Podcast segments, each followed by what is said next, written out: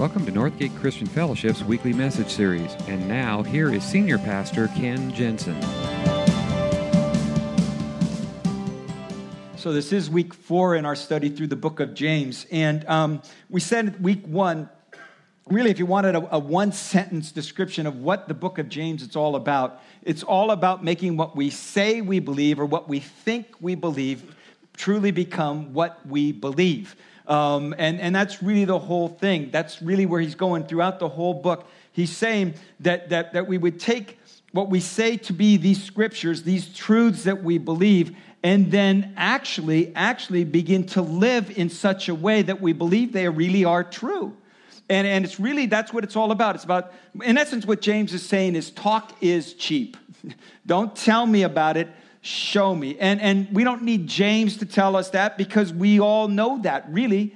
Although we don't think about it so much in terms of our spiritual growth and development, but that's really true. We have a whole bunch of sayings that we use around here um, in our culture. In fact, I, I, put together a list of them um, that you've probably heard every one of these. So I'm going to see if you can finish this sentence, okay? If you're going to talk the talk, you'd better walk the walk. You know that one. Um, actions speak louder than words. Just saying so doesn't make it so. Yes. Don't believe everything you hear. Uh, put your money where?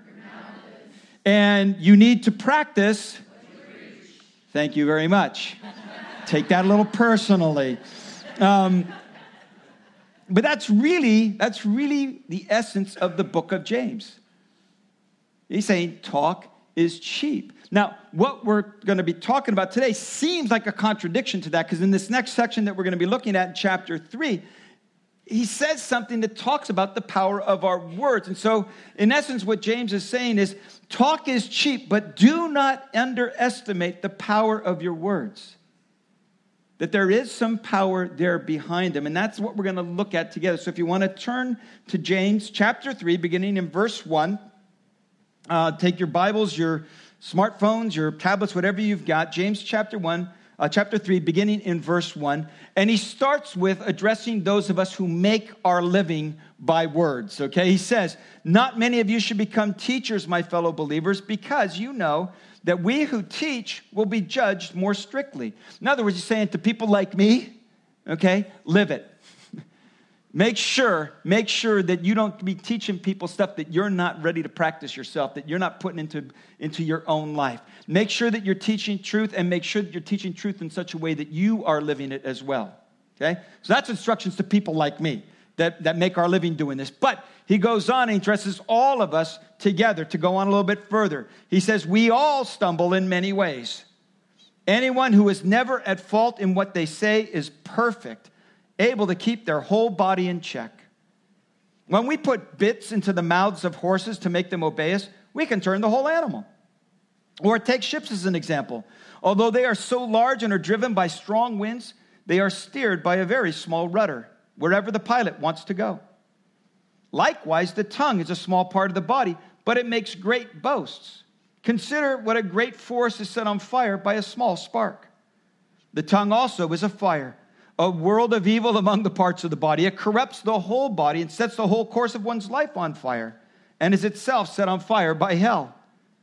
All kinds of animals, birds, reptiles, sea creatures are being tamed and have been tamed by mankind, but no human being can tame the tongue.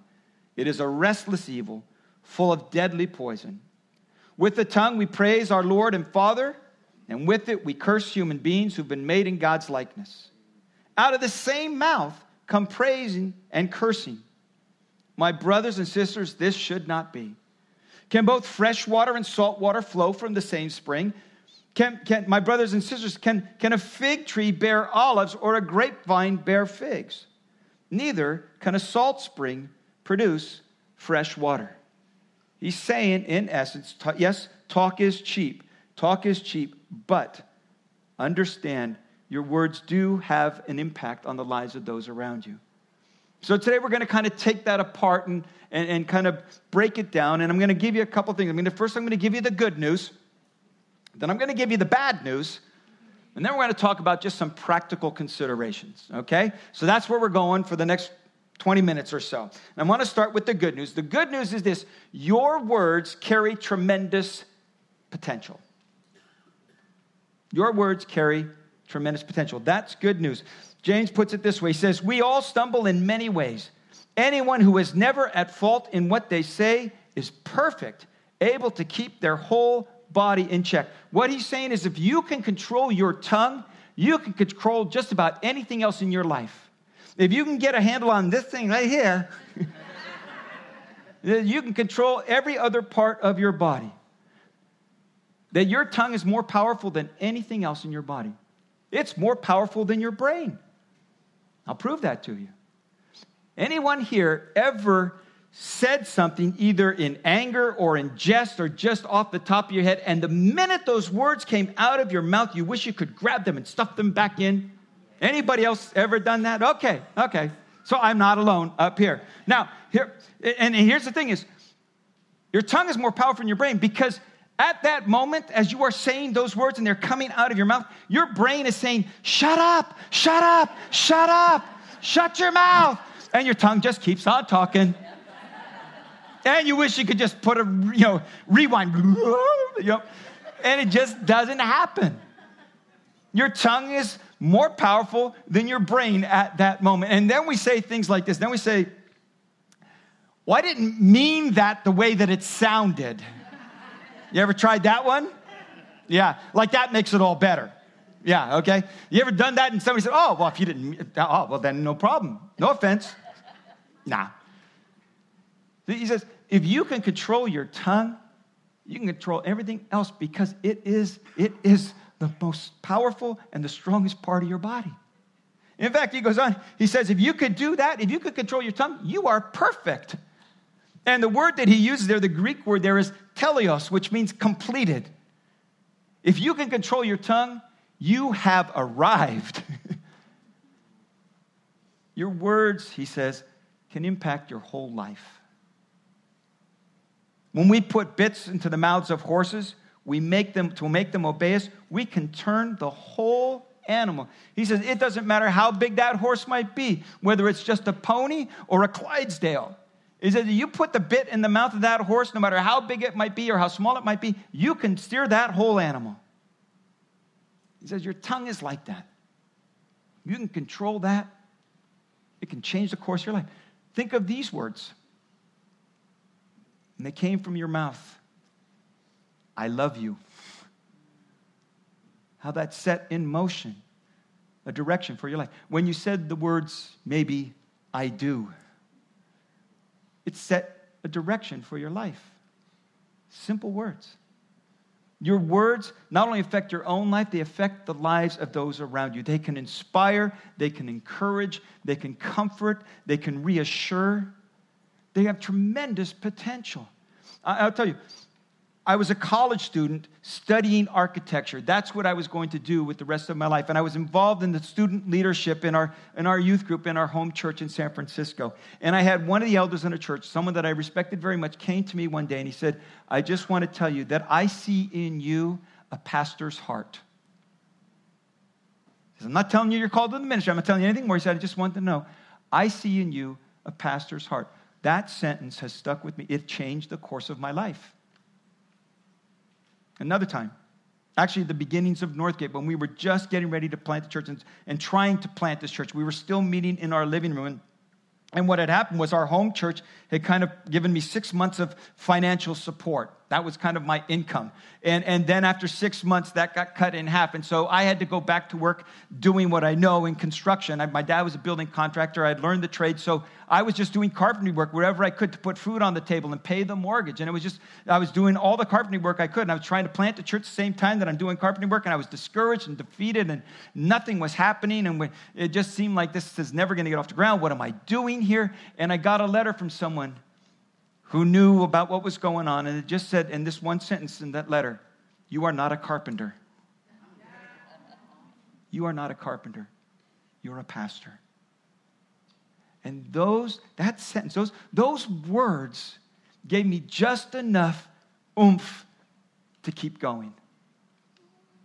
You probably experienced those kinds of words in your own life. Someone that said something to you at just the right time, in just the right way, and it gave you the strength to keep going, to push through, to continue onward. It changed the direction of your life. That's what your words can do. They have tremendous potential to inspire and encourage and, and reassure and calm and, and, and comfort. Our son, uh, when he was in college, he, he was uh, going to school down in Southern California, and, and he suffered um, what's called a spontaneous pneumothorax, which is the medical term for a collapsed lung. He wasn't doing anything strenuous, he was just actually going from class to, to lunch. And, um, and he kind of jumped up on a wall, and just in that motion, his lung collapsed. All of a sudden, he couldn't breathe. He was just like just struggling for air, and his lung collapsed, and he, he was just doubled over. He could he, he made his way to the medical center there on campus, and then it was lunch break, so they actually closed the office, and he's just kind of almost laying on the concrete, banging on the door. Somebody came to the door, saw him laying there. They dragged him in, and they said, you know, first thing they said is, "Have you been doing drugs?" You know, and he can't even talk. He "No, no," and all this stuff. And then the nurse that was there um, as she was being able to diagnose what was going on, she just she kept saying, "You're going to be okay. You're going to be okay. It's going to be all right. Just hang in there. It's going to be okay." And he said, "You know, at that moment, as she was saying those words, the only thing I could think of is in the movies and on TV." When they start saying you're going to be okay, that's just before the person dies. so maybe not a good example of comfort and reassurance, okay? But, but the truth is, your words, when they are used wisely, can have a tremendous impact on somebody's life. James goes on, he says, Take ships as an example. Although they are so large and are driven by strong winds, they are steered by a very small rudder wherever the pilot wants to go. He says, when our words, when our tongue is under control, it's like the helmsman on the rudder, even though it's a big boat and it, even though it's blowing like crazy, the hand on that little rudder, when it's under control, can steer that boat wherever it wants to go. That's if our tongue is used wisely. If it's not, bad things can happen. A lot of you know I'm, I'm a sailor, and um, I, I, brought, I, I brought a video to show you this is what happens when the helmsman loses control. This is what can happen. Bad things can happen.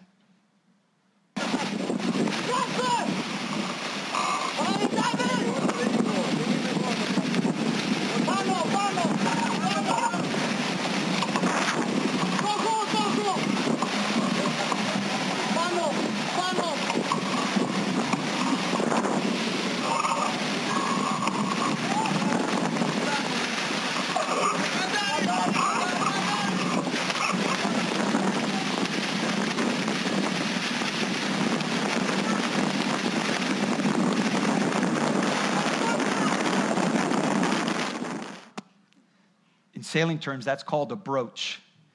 You don't want to do that.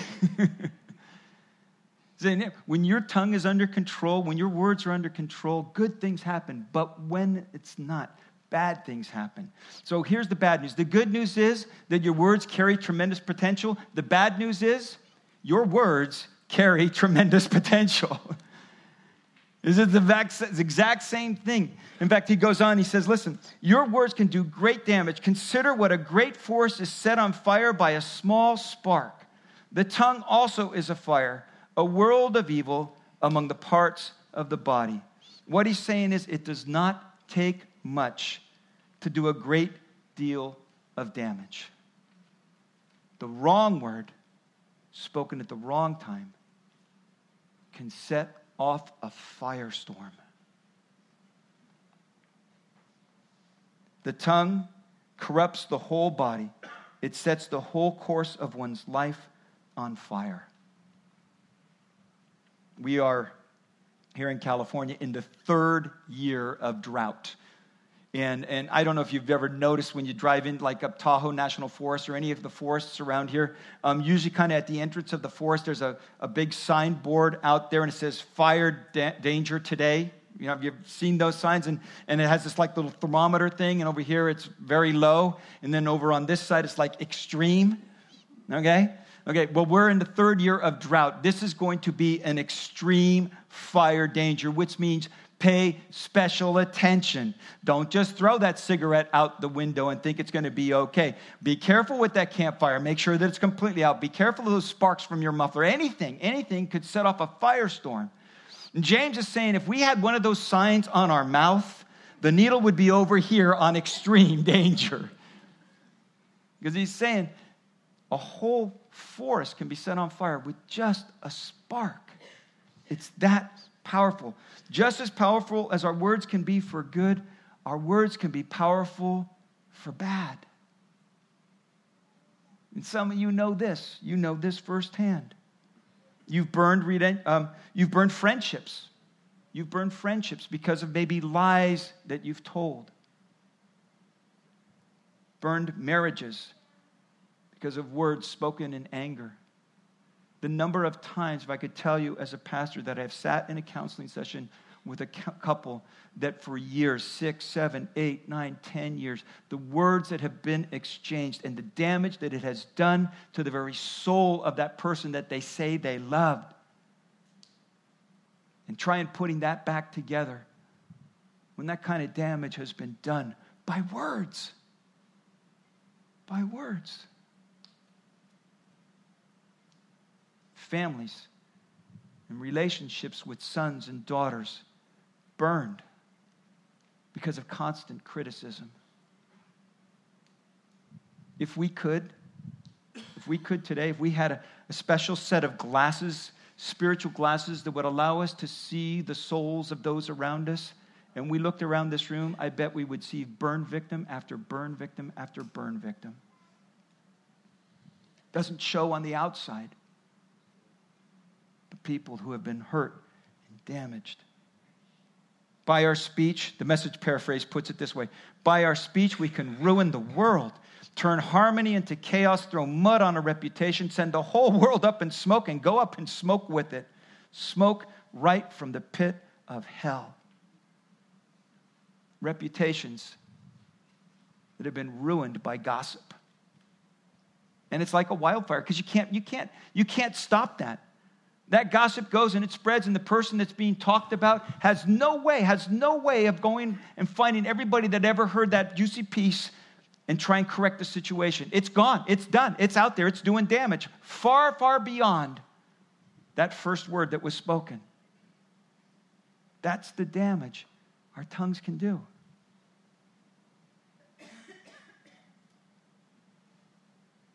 Our words have tremendous potential for good. Our words have tremendous potential for bad. And the difference, for you and me, the difference is how well you can control your tongue. How well I can control my tongue. Now, at this point in James' letter, you would expect okay, so here's the answer. Okay, we all get it, James. We understand that. We've seen it, we've experienced it, we've done it. Okay, we know the problem. So, how do we fix it? Tell us. No, you, you, you built this scenario, you've told us, and we understand it. Now, what do we do to make it better? And this is where James goes No human being can tame the tongue. Wait a minute, what?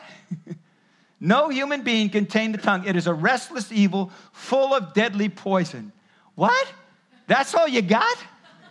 I mean, this, this, is supposed to be a practical faith book. You're supposed to give us the solution. How do we fix this thing? And what he's saying is this thing is so out of control. This problem is so perverse. This thing is so widespread that nobody can stop it. It's worse than you thought. And it's almost like he's saying this is a hopeless case. And I kind of I'm reading that and I'm thinking that well, wait, there's got to be an answer here. There's got to be some practical application. Something we can do to fix this.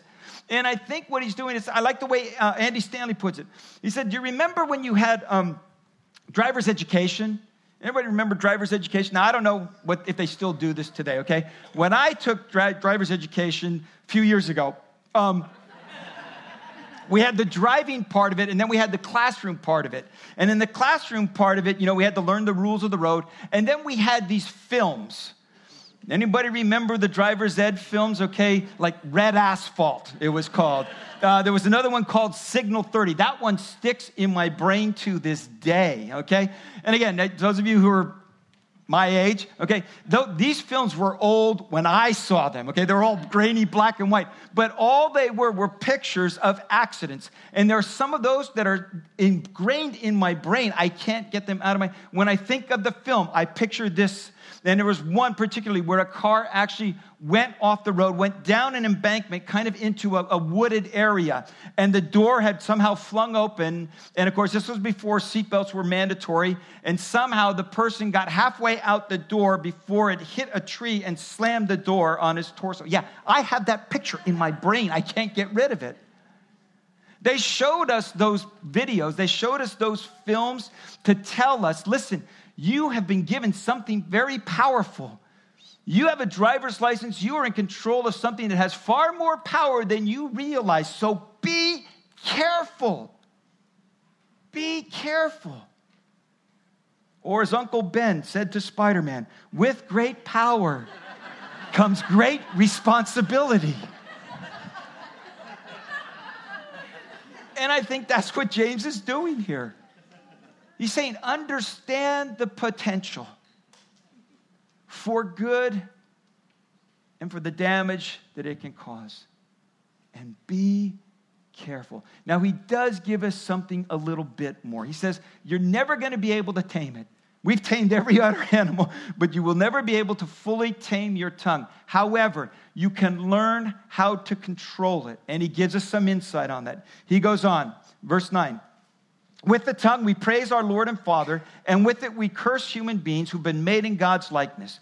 Out of the same mouth come praise and cursing. My brothers and sisters, this should not be. He's saying there is this dichotomy about our mouth and about our words that you find nowhere else in all of creation. In fact, he goes on and he gives examples. He says, Does, the salt water and fresh water come from the same spring? No. It's an impossibility. He says, You don't get olives from fig trees, and you don't get figs off of grapevines.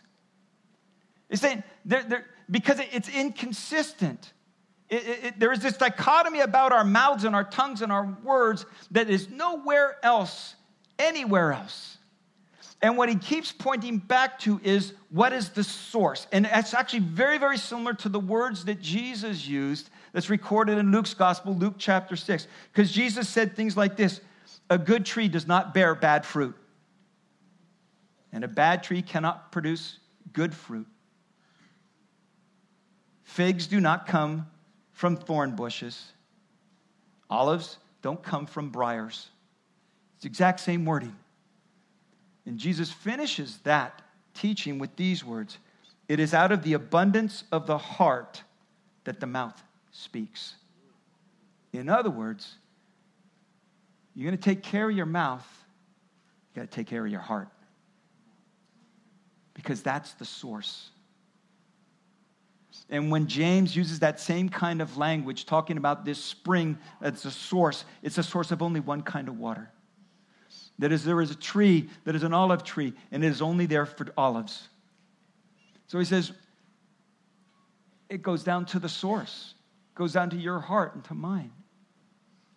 And that's why, that's why we fill our lives and our minds and our hearts with the Word of God. We don't gather together on a Sunday morning so we get the gold star on the chart that said, I attended.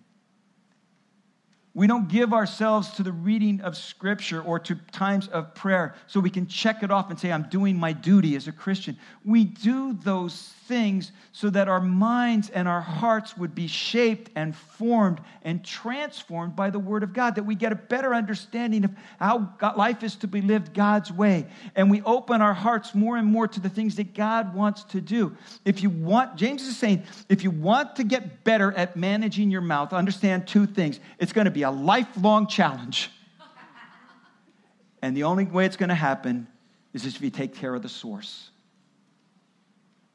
And so, in very practical terms, it comes down to this we can't change it by ourselves. It's going to take the work of God and His Spirit in our lives. But we can cooperate, we can determine to be a little bit more careful and a little bit more positive and encouraging and inspiring and comforting with our words. And with God's help, as He works at the source, in our determination to let Him work freely and learn to live that out, says that's where the change is going to happen. Do you bow your heads with me?